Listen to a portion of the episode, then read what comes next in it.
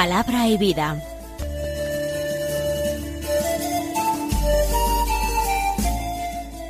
Con el padre Manuel Horta desde Sevilla.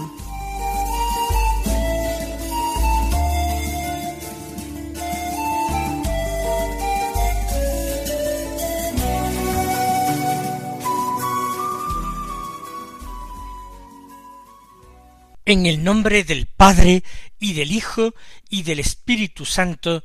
Amén. Alabados sean Jesús y María. Muy buenos días, queridos amigos, oyentes de Radio María y seguidores del programa Palabra y Vida. Hoy es el sábado de la séptima semana de Pascua. Mañana terminaremos el tiempo pascual con la solemnidad de Pentecostés. Pero este sábado es 4 de junio y por eso es el primer sábado de mes. Y nosotros procuraremos practicar la comunión reparadora de los cinco primeros sábados en honor del Inmaculado Corazón de María. Vamos nosotros a ofrecer este día a la Virgen nuestra Madre y Señora. Vamos a escuchar la palabra de Dios que se nos proclama en la misa de este sábado de la séptima semana de Pascua. Mañana las lecturas serán las propias de Pentecostés.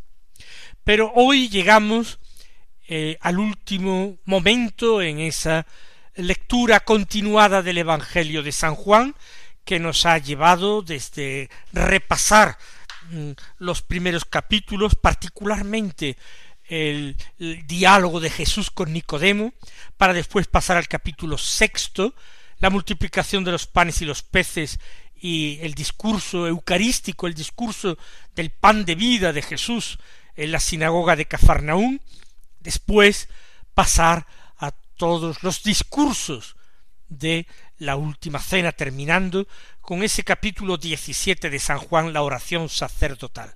Toda la Pascua hemos estado leyendo el Evangelio de San Juan. Y hoy eh, terminamos, ayer tras la pesca milagrosa, eh, asistíamos a esa triple confesión de amor y esa triple pregunta de Jesús a Simón Pedro, ¿me amas? ¿Me amas más que estos? Apacienta mis ovejas, pastorea mis ovejas.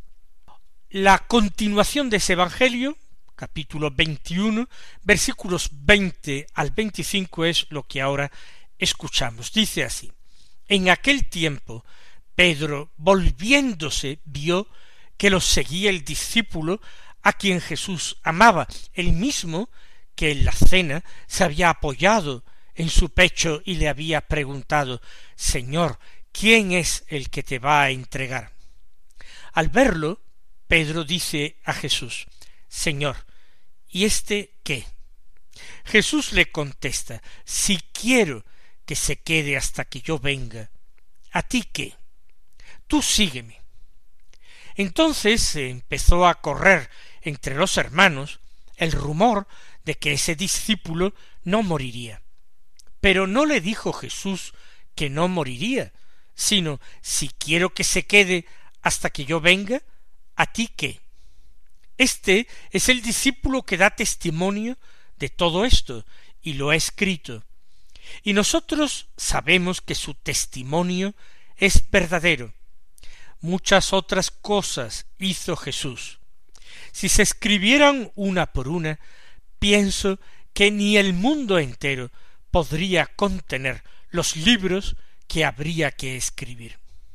Hemos escuchado esa declaración solemne de Jesús a Pedro. Tú apacienta mis ovejas. Cuando eras joven, tú mismo te ceñías, ibas a donde querías.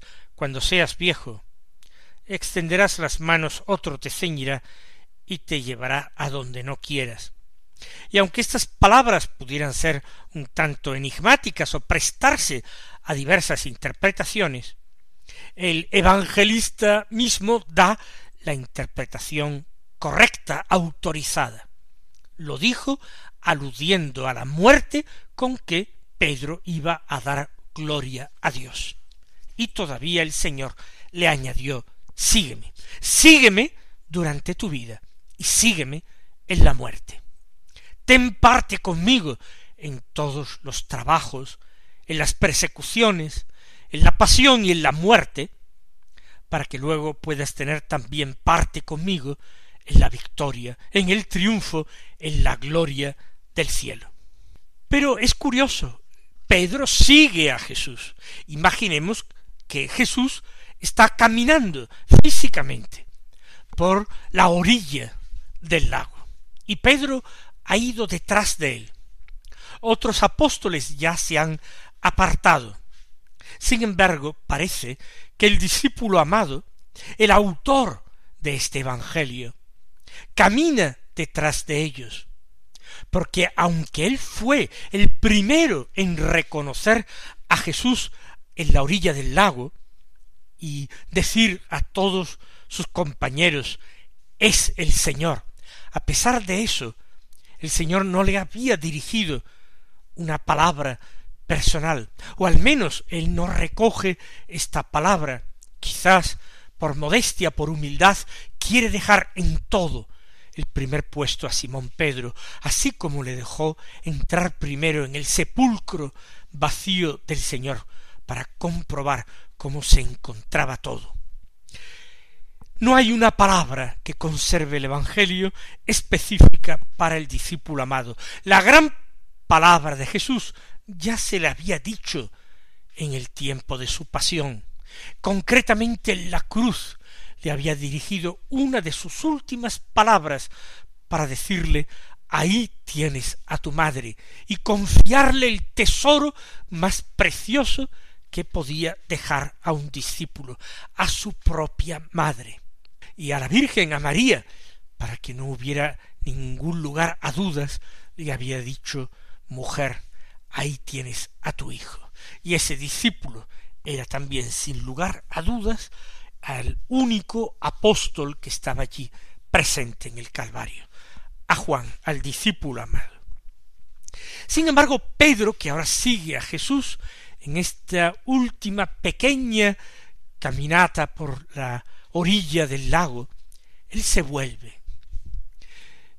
Se vuelve porque está preocupado por sus compañeros, porque él está ejerciendo ya su oficio, porque está viviendo la vocación que el Señor le ha concedido, porque él no puede hacer otra cosa sino apacentar a los corderos de Cristo.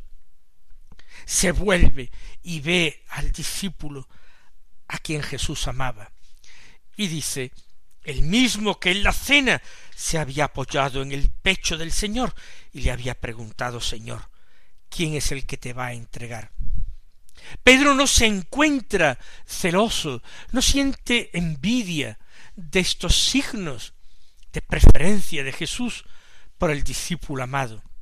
No siente envidia porque Juan apoyara su cabeza sobre el pecho del Señor, y fuera el más cercano e íntimo confidente de las efusiones de su corazón. Él se preocupa por su compañero y le dice Pedro a Jesús, Señor, ¿y este qué? Probablemente hace un gesto mostrándoselo al Señor, le llama la atención al Señor, intercede por Juan, bendito apóstol Pedro, que se olvidó tanto de sí mismo cuando era tanto lo que él tenía que meditar en su corazón, tanta la gracia que había recibido, tanto el amor que se le había manifestado, tan grande y tan alta la vocación que había recibido. Pero le dice, Señor, ¿y este qué? No está contento Simón Pedro mientras Jesús no tome conciencia de la presencia del discípulo amado que también sigue sus huellas a distancia. Y Jesús le contesta si quiero que se quede hasta que yo venga, a ti que, tú sígueme.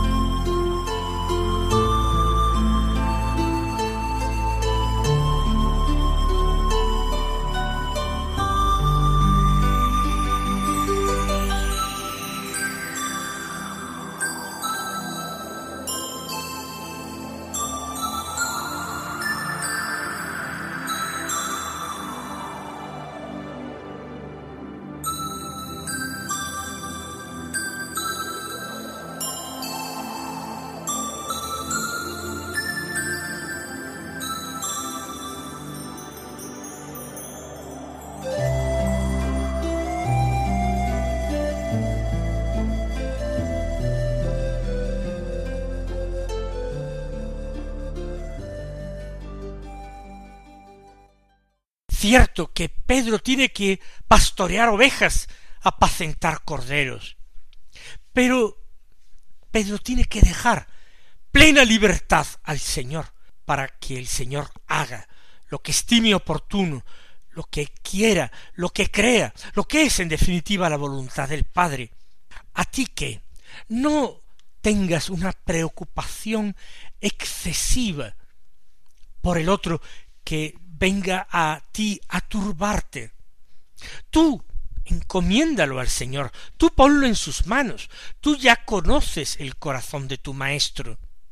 No creas que Él se ha olvidado de ninguno de los suyos. Si tú lo has escuchado en el cenáculo, orando a su Padre, y cómo el Señor decía que eh, los discípulos que le habían sido dados por el Padre, Él había cuidado de ellos, y no se había perdido ninguno, a no ser el hijo de la perdición, y esto para que se cumpliera la escritura. Él había cuidado de todos, él sigue cuidando de Felipe y de Bartolomé, él sigue cuidando de Tomás y de Mateo, él cuida de Santiago y de Andrés, él cuida también del discípulo amado. ¿Este qué? No tienes que tener curiosidad por conocer su destino, su vocación específica. El Señor ya le habla al corazón. El Señor ya le muestra su propio camino y le da las gracias necesarias, igual que te las da a ti, para poner en práctica esa vocación. A veces eh, nosotros, muchos cristianos, nos vemos aquejados de un celo indiscreto, imprudente, no nos basta conseguir al Señor procurando toda perfección, intentando cultivar las virtudes, ponerlas en práctica al principio con mucho esfuerzo y después tratando de no dejarlas nunca, de no abandonarlas. No nos basta con meditar sus palabras, no nos basta con practicar las obras de misericordia. Queremos llevar adelante la vida de los demás, queremos conocer en detalle todo lo que creen, sienten, piensan, por dónde van, por dónde caminan. En definitiva, nos dejamos mover por un celo malo que esconde tras él un deseo de controlar a los demás, un ejercicio solapado de poder, porque ese control de los demás es el ejercicio de un poder. El Señor quiere que nos centremos en nuestra propia respuesta personal, porque si no, Él podría decirnos lo mismo que en aquella comparación o parábola que puso. ¿Cómo pones tú tanto celo y tanto empeño en sacar una motita del ojo de tu hermano que tú consideras que es una imperfección y tienes mucho celo en quitar de su ojo esa motita y sin embargo no pones el mismo empeño, el mismo celo en sacar de tu propio ojo una viga entera, no ya una motita o una pajita, sino una viga entera.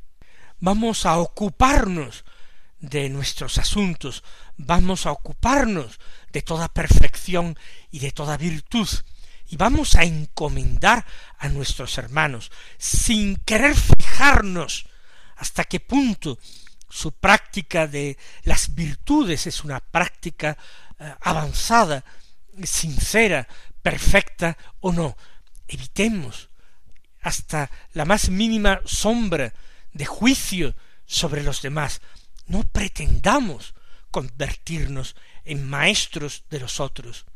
Recordemos de nuevo las advertencias de Jesús a lo largo de su vida pública.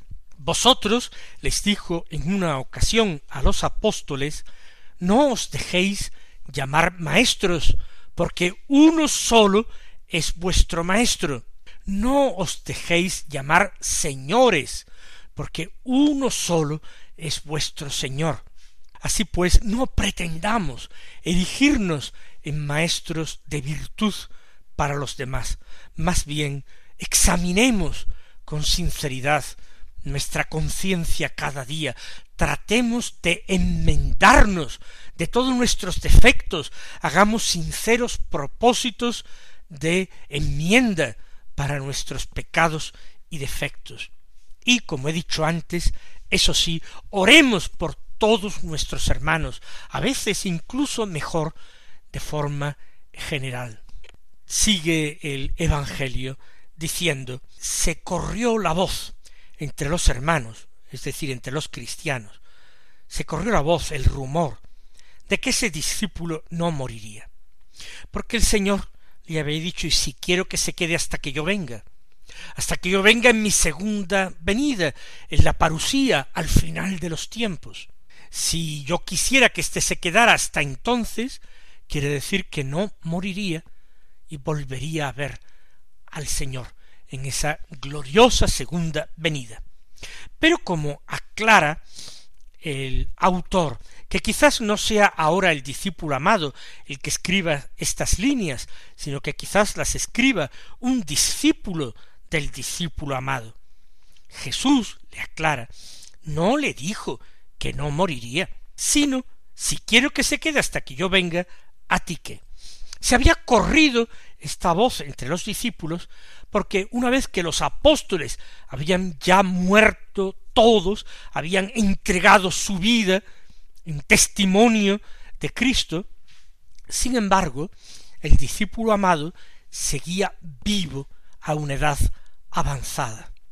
Nonagenario, eso seguro, y quizás, quizás llegó a centenario. Entre eso y las palabras que Jesús le dijo, si yo quiero que se quede hasta que yo venga, a ti que habían hecho concebir esperanzas a algunos de que este discípulo no moriría nunca, sino que el Señor lo reservaba para el momento final. Pero esas no habían sido las palabras de Jesús. Esa no es, por tanto, una interpretación correcta.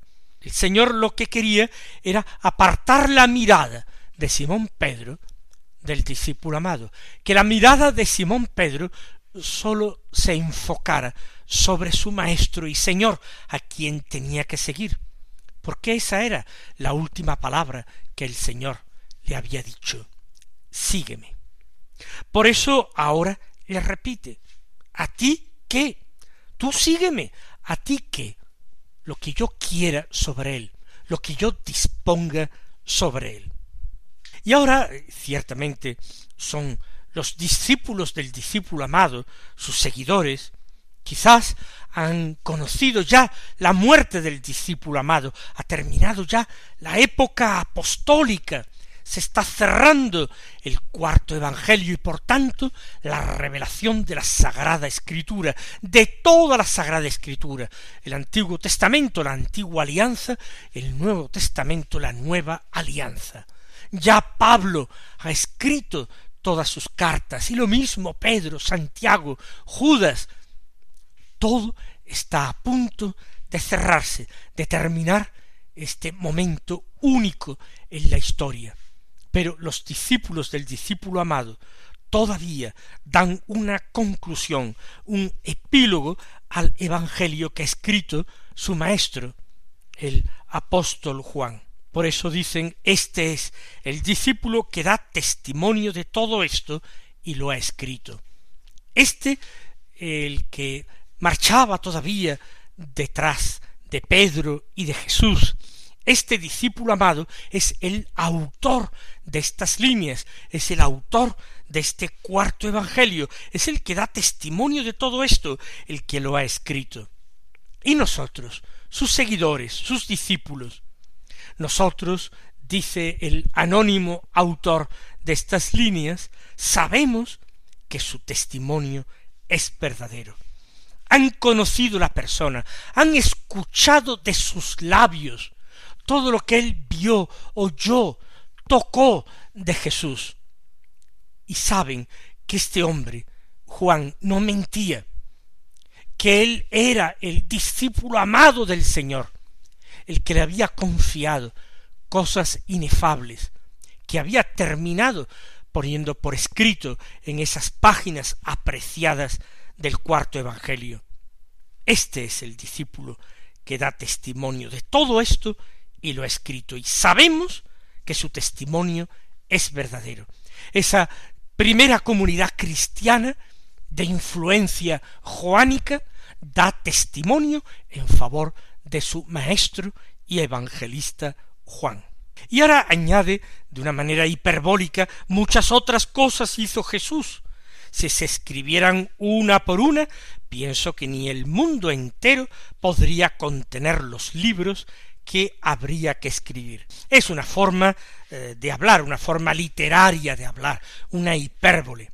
Lo que viene a decir este anónimo discípulo que eh, concluye el cuarto Evangelio es que hay muchos otros episodios de la vida de Jesús, otras muchas palabras dichas por Jesús que no se han escrito y que si se escribieran todas realmente sería el no acabar.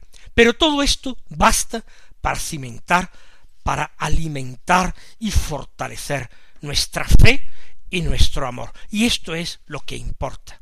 Mis queridos hermanos, que el Señor os colme de bendiciones y hasta mañana si Dios quiere.